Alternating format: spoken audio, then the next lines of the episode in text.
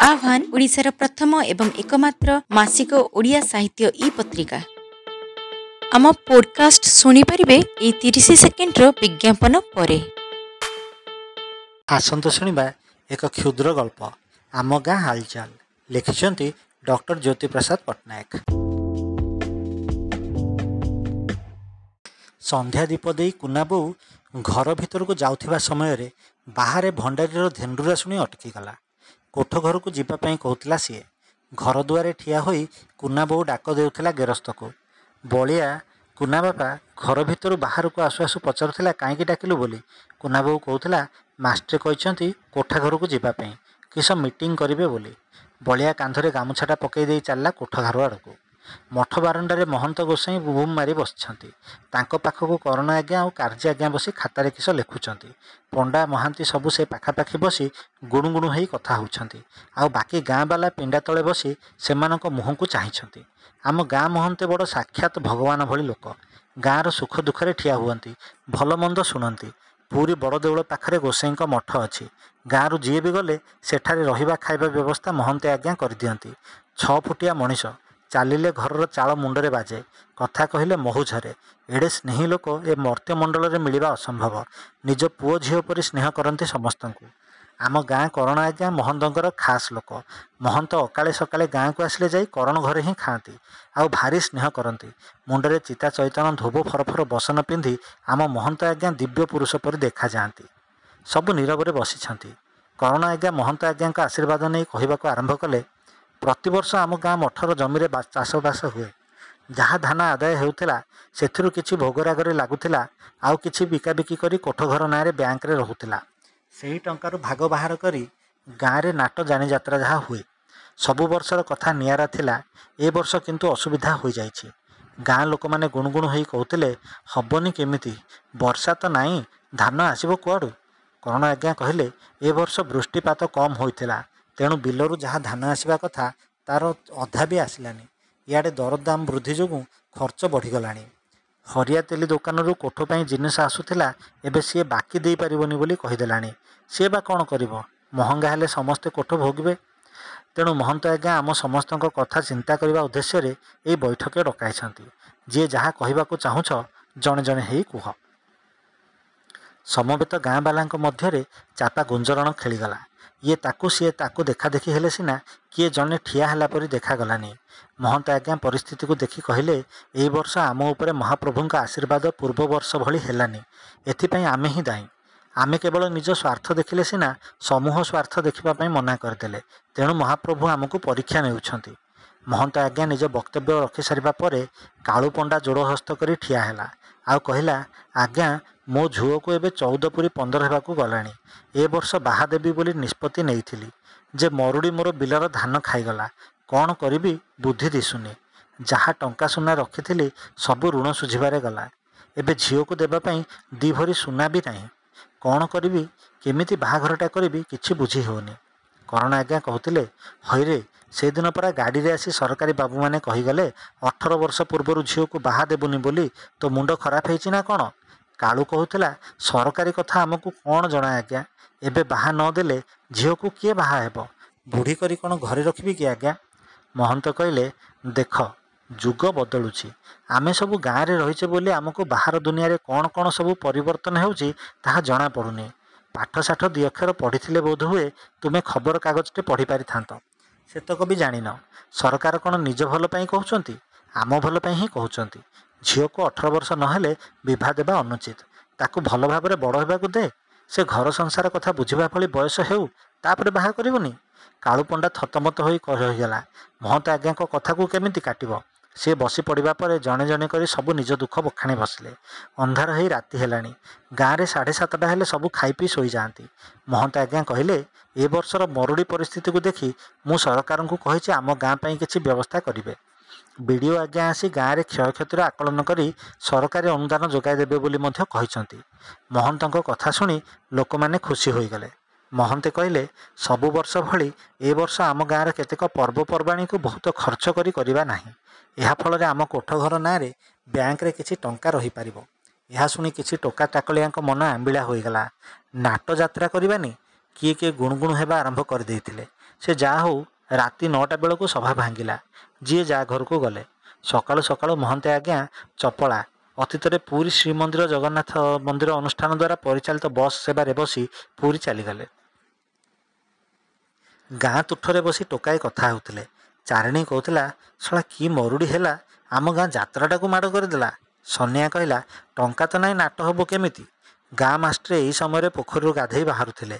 ଚାଲି ଯାଉ ଯାଉ ହସି ଦେଇ କହିଦେଇ ଗଲେ ନାଟ ପାର୍ଟି ଆଣିବା ପାଇଁ ଯଦି ଟଙ୍କା ନାହିଁ ନିଜେ ନାଟ କରୁନ। ଗାଁ ପିଲେ ମିଶି କ'ଣ ହେବନି? ମାଷ୍ଟରଙ୍କ କଥାଟା ସମସ୍ତଙ୍କ ମନକୁ ପାଇଲା। ସେଇଠୁ ସବୁ ଗାଧୋଇ ପାଧୋଇ କାର୍ଜିଙ୍କ ଦୁଆରେ ହାଜର ହେଲେ। କାର୍ଯ୍ୟ କଥା ଶୁଣି କହିଲେ ଉତ୍ତମ ବିଚାର। ଗାଁ ପିଲାମାନେ ମିଶି ଯଦି ନାଟକ କରିବ ତ ଭଲ କଥା। ଆଗ ବି ଆମ ଗାଁରେ ନାଟ ହେଇଛି। ଆମ ବସନ୍ତ କରଣ ଘର ବଡ଼ ପୁଅ ଅନେକ ଦିନ ତଳେ ଗୋଟେ ନାଟକ ଲେଖିଥିଲା ଯେ ତାକୁ ନେଇ ଆମ ଗାଁରେ ନାଟକଟେ ଖେଳିଥିଲୁ। ଦେଖ ତୁମେମାନେ ଯଦି କରିବ ଭଲ କଥା। ସେ ବହିଟା ବୋଧହୁଏ କରଣ ମାଷ୍ଟରଙ୍କ ଘରେ ଥିବ। ସନ୍ଧ୍ୟାବେଳକୁ କରଣ ଆଜ୍ଞା ଘରକୁ ଫେରିବା ବେଳକୁ ଦୁଆରେ ଭିଡ଼ ଦେଖି ଅଟକି ଗଲେ ପିଲାମାନଙ୍କ ଠାରୁ କଥା ଶୁଣି ବଡ଼ ଖୁସି ହେଲେ। କହିଲେ ଆମ ଗାଁ ଉପରେ ବିପତ୍ତି ଆସିଲା ମରୁଡ଼ି ହୋଇଗଲା ବୋଲି ସିନା ନାଟ ବନ୍ଦ କରିବା କଥା ମହନ୍ତ କହିଲେ ନହେଲେ ସେ କେବେ ମନା କରିଥିଲେ କି? ହେଲେ ତୁମମାନେ ଯେଉଁ ପ୍ରସ୍ତାବ ନେଇ ଆସିଛ ତାହା ବହୁତ ଭଲ। ଏଥିରେ ଖର୍ଚ୍ଚ କମ୍ ହେବ ଆଉ ଆମ ଗାଁରେ ଯେଉଁ ସବୁ ପ୍ରତିଭା ଲୁଚି ରହିଛନ୍ତି ତାହା ବି ବାହାରି ଆସିବ। ପିଲାମାନେ କେଉଁ ନାଟକ କରିବେ ସେ କଥା ନିଷ୍ପତ୍ତି ଦାୟିତ୍ୱ କରଣ ଆଜ୍ଞା ଗାଁ ସ୍କୁଲର ସଂସ୍କୃତ ମାଷ୍ଟରଙ୍କ ଉପରେ ନ୍ୟସ୍ତ କଲେ। ସେଦିନ ସନ୍ଧ୍ୟାରେ ପୁଣି ଥରେ କୋଠା ଘରେ ସଭା ବସିଲା। ଗାଁ ପିଲେ ଖାତା କଲମ ଧରି ବସିଲେ। ତାଳ ମୃଦଙ୍ଗ ଝାଞ୍ଜ ହାରମୋନିୟମ ସବୁ ଆସିଲା। ସଭା ପୂର୍ବରୁ ପୁରୋହିତ ମନ୍ତ୍ର ପାଠ କଲା ପରେ କୀର୍ତ୍ତନ କରାଗଲା। ମାଷ୍ଟ୍ରେ ଆସିଲା ବେଳକୁ ଭଜନ ଚାଲିଛି। ସବୁ ପିଲାମାନେ ମାଷ୍ଟ୍ରଙ୍କୁ ଦଣ୍ଡବତ ହେଲା ପରେ ମାଷ୍ଟ୍ରେ ବଡ଼ ଭାବଗମ୍ଭୀର ସ୍ୱରରେ କହିଲେ ତାହେଲେ ନାଟକ ଖେଳିବା। ହଉ ତୁମେମାନେ ଯଦି ମନ କରିଛ ଠିକ୍ ଅଛି। କିନ୍ତୁ କ'ଣ ଖେଳିବା? ରାମାୟଣ ନା ମହାଭାରତ? ନା ଆଉ କିଛି ସାମାଜିକ ନାଟକ। ତୁମେମାନେ କ'ଣ ଭାବୁଛ ଆଗ କୁହ। ତାପରେ ଆମେ ଦେଖିବା ଚିନ୍ତା କରିବା କ'ଣ କରାଯାଇପାରେ। କିଏ କହିଲା ରାମାୟଣ କରିବା କିଏ କହିଲା ମହାଭାରତ ଆଉ କିଏ କହିଲା ରାଧା ପ୍ରେମଲୀଳା ଇତ୍ୟାଦି ଇତ୍ୟାଦି। ହେଲେ ନାନା ମୁନିଙ୍କ ନାନା ମତକୁ ଦେଖି ମାଷ୍ଟ୍ରେ ବିବ୍ରତ ହୋଇଗଲେ। ସେ ସମସ୍ତଙ୍କୁ ନୀରବ ରହିବାକୁ ନିର୍ଦ୍ଦେଶ ଦେଇ କହିଲେ ଏଥର ଗୋଟିଏ ସାମାଜିକ ନାଟକ ଖେଳାଯିବ। ନାଟକର ନାଁ ମୋ ଶଙ୍ଖା ସିନ୍ଦୁର ଫେରାଇ ଦେ। ନାଟକର ନାଁ ଶୁଣି ଏଥିରେ ବହୁତ ରୋମାଞ୍ଚକର ଦୃଶ୍ୟ ସହିତ ସାମାଜିକ ପରିସ୍ଥିତି ଆଦି ଥିବ ବୋଲି ଜାଣିବାରେ ସନ୍ଦେହ ନଥିଲା। ମାଷ୍ଟ୍ରେ ଜଣ ଜଣ କରି ସମସ୍ତଙ୍କୁ ପୁଣି ଥରେ ପଚାରିଦେଲେ। ସମସ୍ତେ ହଁ ଭରିଲେ। ଏବେ ବହି ଅଣାଗଲା। ମାଷ୍ଟ୍ରେଙ୍କ ବହି ବ୍ୟାଗରୁ ସେ ବହି ବାହାର କଲେ ତାକୁ ଖଟୁଳି ଉପରେ ରଖାଗଲା ଆଉ ନଡ଼ିଆ ବାଡ଼େଇ ଧୂପଦୀପ ଦିଆଗଲା। ବାସ୍ ତାପରେ ଆସିଲା ଚରିତ୍ର ଚୟନ ପ୍ରକ୍ରିୟା। ଅଧରାତି ହେଲାଣି ପିଲାମାନେ କୋଠ ଘରୁ ବାହାରୁ ନାହାନ୍ତି ତେଣେ ଗାଁରେ ଚାଟି କବାଟ ପଡ଼ିଗଲାଣି। ସବୁ ଠିକ୍ କରିବା କ'ଣ ଏତେ ସହଜ କଥା? ସବୁ ଚରିତ୍ରକୁ ସଠିକ୍ ଯୋଗ୍ୟତା ସମ୍ପନ୍ନ କଳାକାର ମିଳିବା ସମ୍ଭବ ହେବା ବି କଠିନ। ସେ ଯାହା ହେଉ ପ୍ରାୟ ସବୁ ଚରିତ୍ର ଠିକ୍ ହୋଇଗଲା। ଶେଷରେ ହିରୋଇନ୍ ପାଇଁ ସମୟ ଆସିଲା। ମାଷ୍ଟ୍ରେ କହିଲେ ବ୍ରହ୍ମପୁରରୁ ହିରୋଇନ୍ ଆଣିବା। ଡ୍ରାମା ଆଉ ନାଟକରେ ସେ କାମ କରନ୍ତି ତେଣୁ ସେ ଭଲ ହେବ। ସବୁ ନୀରବ ଥିବା ସମୟରେ ନାରାୟଣ କହିଲା ହେଇପାରିବନି। ମୁଁ ଥାଉ ଥାଉ ହିରୋଇନ୍ ଆଣିବ ହେବନି। ସବୁ ବର୍ଷ ଯାତ୍ରା ବେଳକୁ ମୁଁ ଝିଅ ବେଶ ପଡ଼ୁଛି ତେଣୁ ହିରୋଇନ୍ ମୁଁ ହିଁ ହେବି। କଥା ଅସ୍ୱାଭାବିକ ନଥିଲା କାରଣ ଆଗରୁ ବି ଯେବେ ଯେବେ ଗାଁରେ ନାଟକ ହୋଇଥିଲା ସେ ସବୁ ସମୟରେ ପୁରୁଷମାନେ ହିଁ ନାରୀର ଭୂମିକା ଅଭିନୟ କରିଥିଲେ। ହେଲେ ଏବର କଥା ନିଆରା। ଏବେ ହିରୋଇନ୍ ମିଳୁଛି ତେଣୁ କଦବା କ୍ୱଚିତ କେଉଁ କେଉଁ ସ୍ଥାନରେ ପୁରୁଷମାନେ ନାରୀ ହେଉଛନ୍ତି। ମାଷ୍ଟ୍ରେ କହିଲେ ଝିଅ ପିଲାଟା ଆଣିଲେ ସୁନ୍ଦର ଲାଗିବ ନା? ସବୁ ଯୁବକମାନେ ହଁ ଭରିଲେ। ହେଲେ ବିଶୁ କହିଲା ନାରଣ ଯଦି କହୁଛି ତାକୁ ଅଭିନୟ କରିବା ପାଇଁ ମୌକା ଦିଆଯାଉ। ଦେଖ ଯଦି ସେ ଭଲ କରିବ ବୋଇଲେ ତାକୁ ଡାକିବା ଦରକାର ନାହିଁ। ଅଗତ୍ୟା ମାଷ୍ଟ୍ରେ କହିଲେ ହଉ ଯଦି ସେ ଏତେ ଜିଦ୍ ଧରୁଛି ତାକୁ ମୌକା ଦେଇ ଦେଖିବା। ଅଧଘଣ୍ଟା ଧରି ମାଷ୍ଟ୍ରେ ନାରାୟଣକୁ ଯାହା ସବୁ କହିଲେ ସେ ନିଖୁଣ ଅଭିନୟ କରି ଦେଖାଇଦେଲା। ବାସ୍ ଘୋଷଣା ହେଇଗଲା ନାରଣ ହିଁ ନାରୀ ଅଭିନୟ କରିବ। ଢେର ରାତିରେ ସବୁ ନିଜ ନିଜ ଘରକୁ ଫେରିଲେ। ପରଦିନ ମାଷ୍ଟ୍ରେ ସ୍କୁଲ ପିଲାଙ୍କୁ ଦେଇ ବହିର ବିଭିନ୍ନ ପୃଷ୍ଠାକୁ ନକଲ କରାଇ ନେଲେ। ଆଉ ସନ୍ଧ୍ୟା ବେଳକୁ ରିହାର୍ସଲ ଆରମ୍ଭ ହେଲା। ମାଷ୍ଟ୍ରେ ଯେମିତି ଯେମିତି ବତେଇଲେ ପିଲେ ସେମିତି ନାଟରେ ମାତିଲେ। ନାଟକରେ ସବୁ ଏମିତି ମାତିଗଲେ ଯେ ଦିନ ନାହିଁ ରାତି ନାହିଁ ଗାଁ ଦାଣ୍ଡ ପୋଖରୀ ହୁଡ଼ା ବିଲ ମାଟି ସବୁଠି ଖାଲି ନାଟକର ଡାଇଲଗ୍ ଶୁଣିବାକୁ ମିଳିଲା। ଗାଈ ଚରାଇବାକୁ ନେବାକୁ ଆସିଥିଲା କୁଶଗୌଡ଼ ଗୁହାଳ ବାହାରେ ଥାଇ କହୁଥିଲା ତୁମେ ମୋ ମନ କଥା ବୁଝିଲ ନାହିଁ। ବୁଝିଥିଲେ ସେମିତି ନୀରବରେ ଠିଆ ହୋଇନଥାନ୍ତ। ବ୍ରାହ୍ମଣ ଘର ବୁଢ଼ୀ ଭାବିଲା କୁଶଟା ପାଗଳ ହୋଇଯାଇଛି ବୋଲି। ଅପରାହ୍ନରେ ବିଲ ରାସ୍ତାରେ ଯାଉଥିବା ପାଖ ଗାଁର ପିଲାଟେ ହଠାତ୍ ଉଚ୍ଚ ସ୍ୱରରେ କିଏ ଜଣେ ବିକଟାଳ ରଡ଼ି ଦେଇ ହସିବା ଶୁଣି ଚମକି ପଡ଼ିଲା।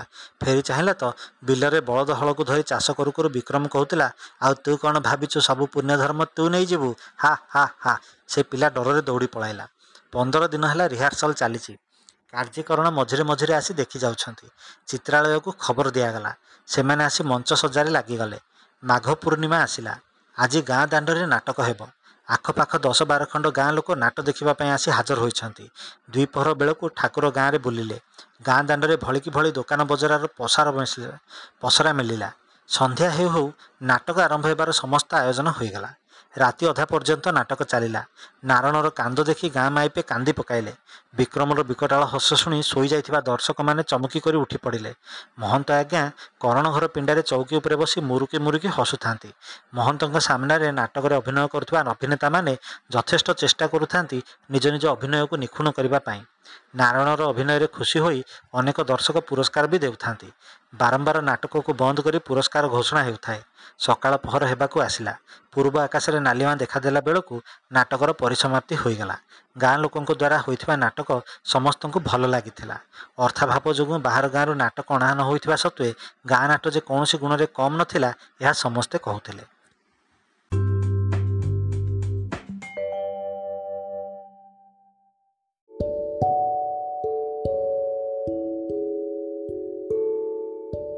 ଯଦି ଆପଣଙ୍କୁ ଆମର ଏହି ଉପସ୍ଥାପନା ଭଲ ଲାଗେ ତାହେଲେ ଆମ ଚ୍ୟାନେଲକୁ ସବସ୍କ୍ରାଇବ୍ କରନ୍ତୁ ଏବଂ ଏହି ଚ୍ୟାନେଲରେ ପ୍ରସାରିତ ହେଉଥିବା ସମସ୍ତ ପଡ଼କାଷ୍ଟକୁ ନିଜ ବନ୍ଧୁମାନଙ୍କ ସହ ସେୟାର କରନ୍ତୁ ଧନ୍ୟବାଦ